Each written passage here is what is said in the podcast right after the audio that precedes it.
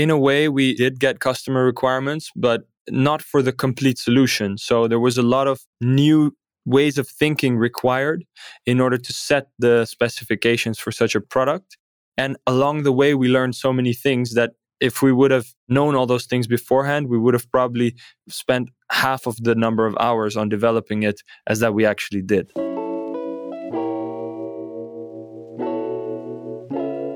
Budget overruns, brick devices, data breaches.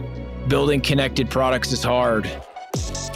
Welcome to Over the Air, sharp, unfiltered conversations with executives about their IoT journeys, the mistakes they made, the lessons they learned, and what they wish they'd known when they started. I'm your host, Ryan Prosser. Welcome back to Over the Air, IoT connected devices and the journey. My name is Ryan Prosser, CEO of Very. And today we're joined by Ollie Smeenk, CEO of SODAQ, and we're going to be talking about what it looks like to make the leap from a service based company to a product based company, something I know a lot of you care a lot about. Most service based companies ultimately try to make this leap, few make it. Today, we're going to unpack what that looks like. Ollie, thanks for being on the show. Thanks for having me. Really excited to be here. Yeah, great. So for those that don't know, give us a little background on SODAQ. And you know, you guys are a little bit different. You're making the leap from services to products. So tell us both about SODAQ, the services company, and SODAQ, the product company. A little overview on both would be great. So SODAQ's been around for almost nine years. Uh, next month, and uh, we basically started with the intention to connect all sorts of sensors to the internet. This kind of started with a Kickstarter campaign with a, a, programming module that developers could use. And because of that, we got a lot of exposure. And that's how most of the engineering projects actually started coming in. So until about two years ago, we were quite heavily focused on still selling those development boards, but also mainly doing engineering projects. Uh, think of connecting water pump system to the internet for huge buildings to be controlled and monitored. And we did over 250 different projects so far. So our expertise in projects mainly lies in embedded software, uh, hardware, so really PCB design and such, and also industrial design. So making enclosures, making sure that it's easy to use and robust and fitting to the use case. So that's a bit on the engineering side. On the product side, uh, as I said, two years ago, we decided to pivot slightly. And rather than to move entirely into products, we decided to focus on both. And uh, initially, this was quite a challenge, but I'll get into that after. First, describing what, what the products business does we're mainly focusing on asset tracking, a supply chain, and logistics. So we saw that a large proportion of engineering requests were driven towards these kind of use cases around asset tracking and logistics. So we decided to develop our own products. Now, these products are really with our engineering backing in there as low power as possible, meaning that if they're battery powered, which we try to avoid as much as possible, they will last really long in comparison to others. And what we really prefer is to provide solutions with energy harvesting, so primarily solar powered, uh, then the devices should be able to work perpetually. So those are the two sort of different uh, income streams that that we have as a company, and of course around the products there's a series of services like support, backend data delivery, uh, connectivity, but yeah, I think what also distinguishes us as a company a bit is that for the data delivery, we're quite agnostic to the way in which the data is delivered. We see that many companies have a, a deep expertise in a certain vertical, and we prefer to work together than rather than to to try to go to the customer directly ourselves. You know, I look at a lot of companies in the IoT space, and almost no one is 0 100 or 100 0 meaning almost nobody doesn't have some notion of blend between products and services but very few you know most are product first and they're doing services to service their products. And then you've got the the examples such as you guys that are services first looking to make the leap into products. What's been the biggest challenge for you guys so far as you've gone from you know, I believe you started as a services only company that's making the move into products. And we'll talk more about your flagship product in a minute. But but talk about some of the big challenges you guys have, have seen as you've moved from basically 100% services into more of a blended environment on your way to a more product led company, I believe is my understanding of where you guys are headed maybe five years from now. Correct. So the longer term strategy is because uh, product sales is much more scalable that that should start to take over a much larger percentage of the company revenue and should grow exponentially rather than linearly as the engineering service revenue continues to increase.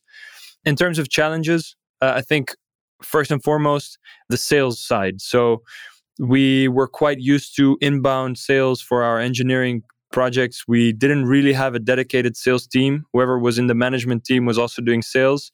But to really scale product sales and to really dive into what is the customer's challenge and really to find out where the product can be applied because when you're talking about volumes you need to you, you really need to know the use case there we've had to expand the team additionally around supply chain so we suddenly became responsible towards ourselves to deliver products.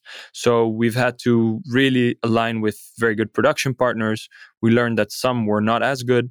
And we've actually recently hired a procurement manager as well, which was a big step for us to have someone solely focused on the purchasing side. So those were some of the challenges, you know, finding the right people that have a, a lot of interest in, in specifically low power IoT. And then I think also in terms of uh, strategic uh, alignment. So at some stages we focused a little bit too much on the products and then you know our engineering inbound uh, and and the interest we, we we got from engineering clients decreased uh, so it's been like a sort of pendulum that is starting to find its way now and that's uh, really promising we, you mentioned, I think uh, you called it a, a, purchasing manager or procurement manager. If you were, as being an example of a specific person you needed to hire in order to support your product activities, if you were talking to someone and they said, Ollie, we're looking to make the leap from a services company to a product company, we've got a great idea for a product, we've built deep expertise in this area, we think we're really well set up. What's the first thing that you're going to say to, you know, what are some of the gaps that you're going to be like, listen, you need X and Y and Z. And we're not looking for an exhaustive list here, but what comes to mind as like, hey, you're not here are three things you're not even thinking about yet that you're going to need to hire for in order to successfully make that leap so besides what i mentioned there's also really a strong need for manuals and, and descriptions and a process definition for how to onboard new clients and new products. That requires a service and support department, which we did already have, but totally needed to transition into, yeah, being able to, to fully support these these new products having to let go of some activities in the past. So we had that web shop through which we sold these development boards. We have completely stopped that activity because you can only point your attention towards so many different things. Sometimes it's hard to let go of, of legacy and and of the let's say babies that you've created within your within your business that you're proud of as a founder. And then i also think that the marketing required around a product to really make the customers aware of it, but also to give them that impression of the quality because your product can be the best, but if that doesn't come across in the right way, then then you haven't achieved anything. So really a good alignment between the different departments, making everyone aware that this is the new focus and then yeah, executing is all very challenging. I think specifically in the current uh, market, it's quite hard to come by components. So a lot of production companies are on their back foot. They are unable to meet some of the demand of their customers, uh, making their planning harder, making their component purchasing more difficult. So product pricing is also increasing. We've actually had to increase our pricing throughout the launch of our products. So you need to be aware of that. That uh, you could have a, a, business case fully worked out for a product, but if you suddenly have to increase the pricing by 30, 40%, then your client needs to be willing to pay that extra. And, you know, considering the global economy, it's going to continue uh, in, in this way at this moment. Yeah, pricing is one of those sneaky hard ones. One of the things that I've discovered in my career. I started selling hardware, then went into SaaS. Now I'm in services, and it's they're very different sales processes that have a very different buyer that's thinking about things differently. And so one of the things I've discovered is you really um, it is extremely difficult, maybe impossible, to have to find sales folks that are excellent at both you know that can that can really sell a service effectively and sell a product effectively. As you said one is really built for scalable sales. I'll, call it churn and burn. That's probably not fair but you know you're really looking for a transactional sale. Here is the thing. How many of these things would you like? The services you're really selling like a relationship. It's a very bespoke sales process highly customized you mentioned that your executive team was kind of you guys' sales force. So all the executives were actually, you know, the ones doing a lot of the selling versus having a dedicated sales team.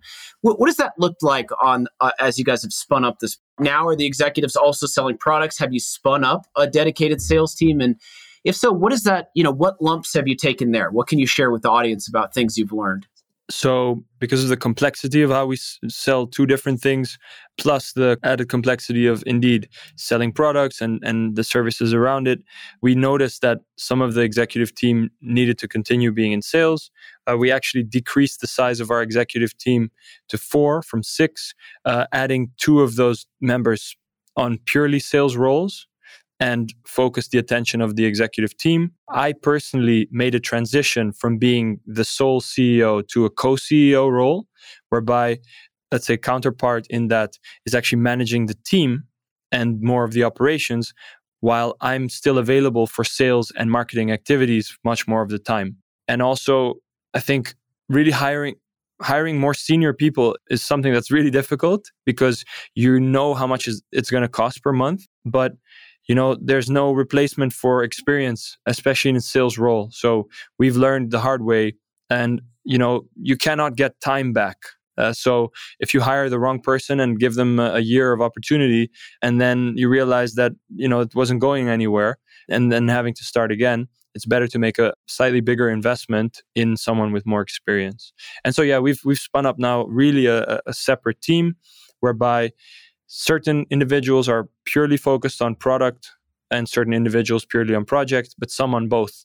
Because we realize that the same clients, let's say the larger corporates, will want to do engineering projects, but will also have assets moving around. So there's always a, a way to win with both offerings. You mentioned the co CEO thing. We're going to have you back on the show. I want to have some other co CEOs and do a co CEO panel to understand when does this make sense and why? It seems like the thorniest thing a company could possibly introduce, but some companies seem to pull it off really well. And and so I'm really curious about some of the hallmarks of what makes the conditions correct for this to, to be a successful thing.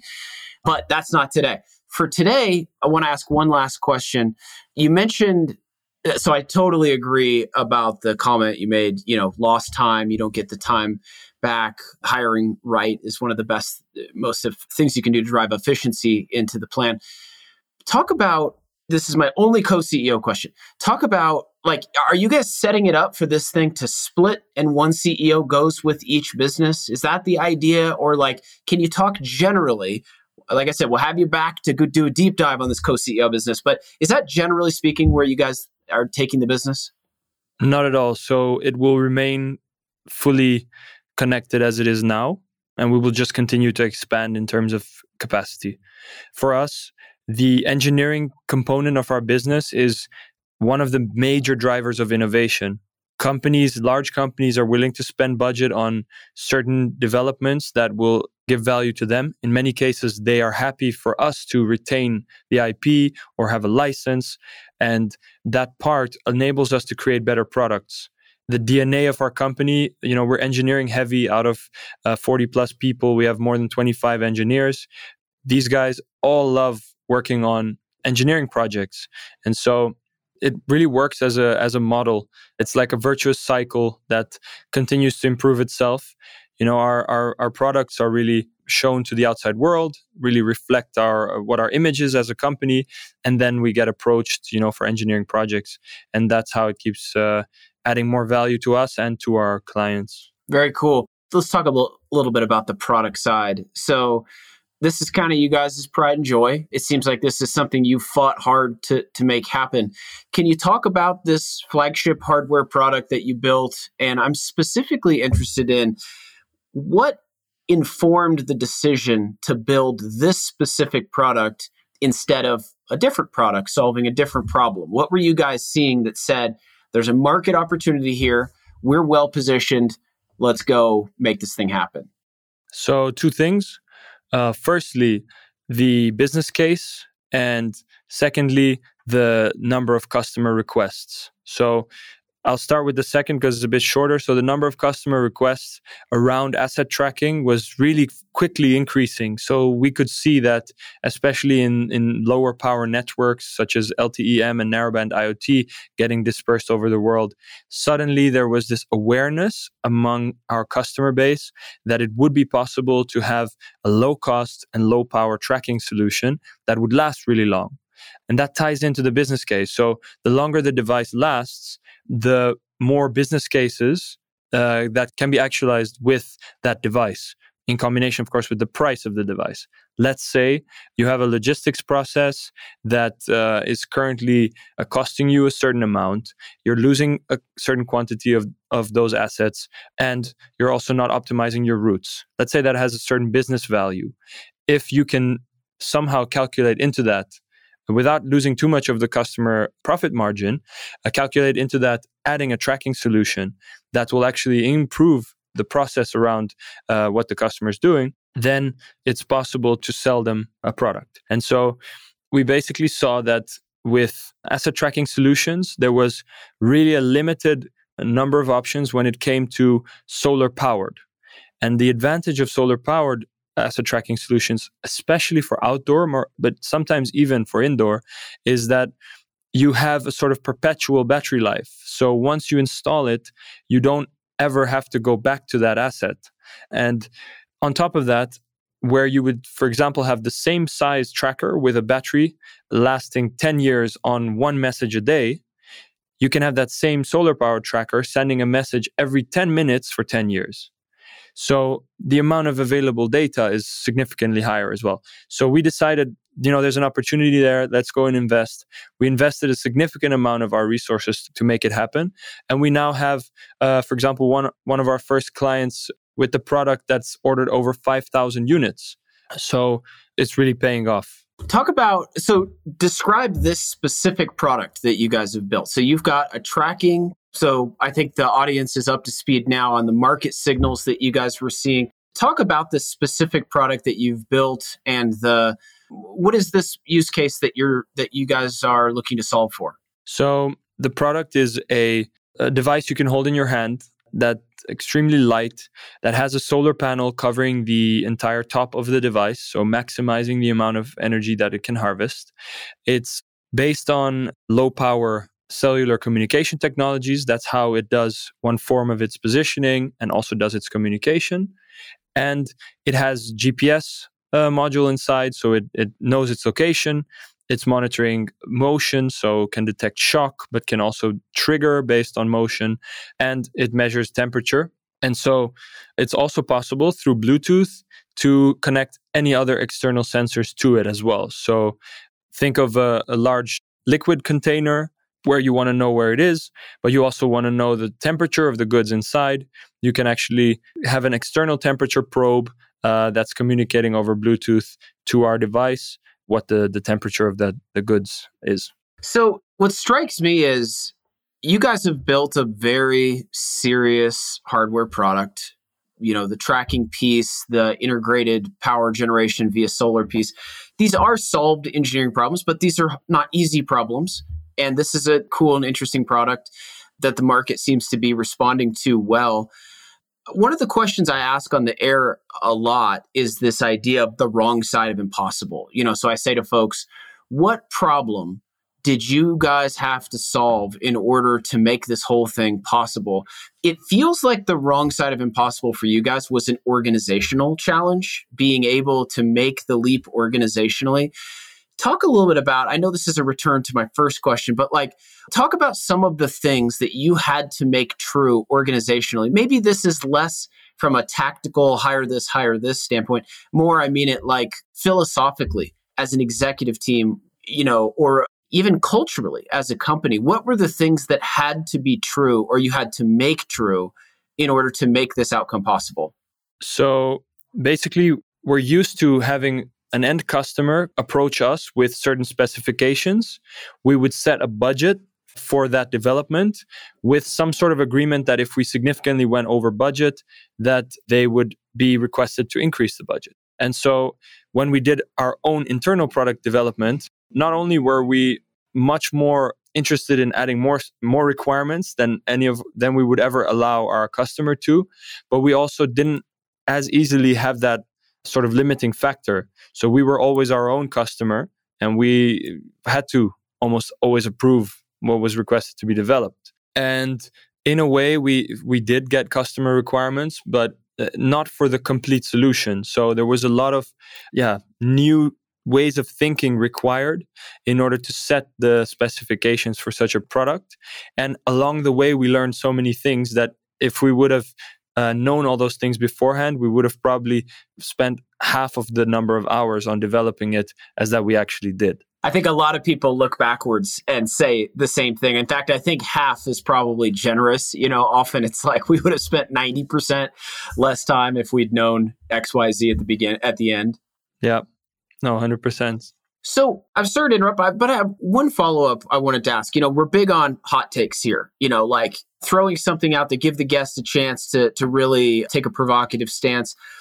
You're talking about some of the things that are true about SODAQ that have made this moment possible? It sounds like you guys have built an incredible organization. What would you say, like flipping the question a little bit, what are some of the attributes of a company that if you saw those in a company, you would say this company will never make the leap from services to a product driven culture. They will never, they just, it's not going to happen, you know, or it's very, very unlikely. What are some of the things that if you saw that in another company, you would say to yourself, no, this isn't going to happen? There needs to be a company culture of real desire to achieve something. So if you look behind me here, you see our sort of slogan under our logo. So SODAQ, world friendly IoT. We have really embedded in the culture of the organization the vision. And then you have the ability to make, you know, really big leaps. And I think that it also has a bit to do with your hiring. So you can immediately see when you walk into a company how good their hiring is. So, and you know, you often hear this that, you know, the founders are involved in hiring even when the company has more than a thousand people. I really believe in those kind of statements. There needs to be a collective belief in what you're doing. And I think on top of that as well, there are some companies that are merely too large to make that transition. I think we were just on time and I'm I'm seeing some other companies in the space that are trying to launch products, even similar products that are really sort of bashing their heads against the wall because it's not going in the way they want to, simply because they're yeah, they have too much to to shift. And yeah, I think also there needs to be a lot of flexibility from all the levels. So, uh, from the shareholders to the management to the employees, uh, everybody needs to be very willing to make that change. And we've been very fortunate that on all levels uh, we had the support. So that's a hot take on the industry. Let's do a uh, a more charitable take on IoT. what are who are some companies that you're looking at that you think not enough people are talking about in the IoT space? So I think there's a company that is getting quite some attention already, but still uh, uh, we don't see their products in our use cases enough, which is Wiliot. You may have heard of them, based out of Israel, building amazing energy harvesting devices that gather RF energy and then uh, communicate the message over Bluetooth, which is for us a really good uh, potential future partner. We're in contact with them to extend and connect with our with our devices. Another one uh, is uh, one of our partners as well. They're uh, uh based out of Wageningen here in the Netherlands, and they're called Plant E. They're actually creating energy harvesting modules in soil. And this is kind of a crazy one, but we investigate energy harvesting all the time. And they're actually able to generate quite a lot of power from the natural process of photosynthesis and the negative charge that's released into the roots of the plant. And so, uh, whenever you have any type of agricultural use case or for example, uh, you know, trees in cities that need a lot of water. If you can completely submerge the device and never have to access it again, then yeah, that's a, a perfect solution, right? So they're, they're not getting the visibility yet, and uh, yeah, I think I think yeah, there's there's obviously many others, and and I mainly relate to the the ones that are in close uh, vicinity to ourselves because I'm most aware of what uh, is going on on their side. Yeah, and I, I could see where energy harvesting would be near and dear to you guys' heart. You make a remote uh, tracking device that you know is sort of dependent on its ability to generate power remotely. Last question for you. What's next for you guys? So you're you're on this very cool evolution from services to product. You're kind of I don't know, halfway through it or whatever. What can the audience expect to see as, you know, 22 turns to 23 and beyond? So we're now in the position to have more of a product roadmap approach to further developing the products, which will allow for a lot of customer involvement in setting priorities, which will yeah, we will be collecting requirements. We will be bringing certain separate developments together. I think what's really exciting is for us in the next year a few different types of smart label solutions that we're launching. So we've been the inventors of uh, the smart label, which is a, a paper thin asset tracking solution that works over cellular. We have recently completed the first version of a rechargeable smart label as well, which is just three millimeters in thickness. And so next year we will be really pushing those. And also on top of that, we will be transitioning our asset trackers of all sizes to supercapacitor instead of uh, lithium ion batteries. So we're moving away from lithium ion batteries across all of our, our products. And that should be happening in the, the next year as well. And besides that, you know, focus is key. Uh, more more sales of what we've developed now and I think most of the excitement will come from all the interesting engineering requests that that we've been getting and will uh, will get. I love it, Ollie. Thank you so much for being on the show today. Thanks for having me. It was very exciting to have this conversation. So, folks, you heard it here. Ollie's take on companies that will or potentially could not make the leap from services to product. Love to hear what you think. We're going to be posting a link on LinkedIn below the recording for this podcast. So, jump on LinkedIn. Let's, I'd love to hear from you, or you can DM Ollie or myself directly. That's it for today. Thank you so much for listening. Join us next time as we meet with another IoT executive and talk about what went wrong on a journey that went right. Over the Air is brought to you by Very. To find out more about us, head over to verypossible.com and make sure to search for Over the Air in Apple Podcasts, Spotify, or anywhere else great podcasts are found. Don't forget to click subscribe to ensure you don't miss any future episodes. On behalf of the team here at Very, thanks for listening.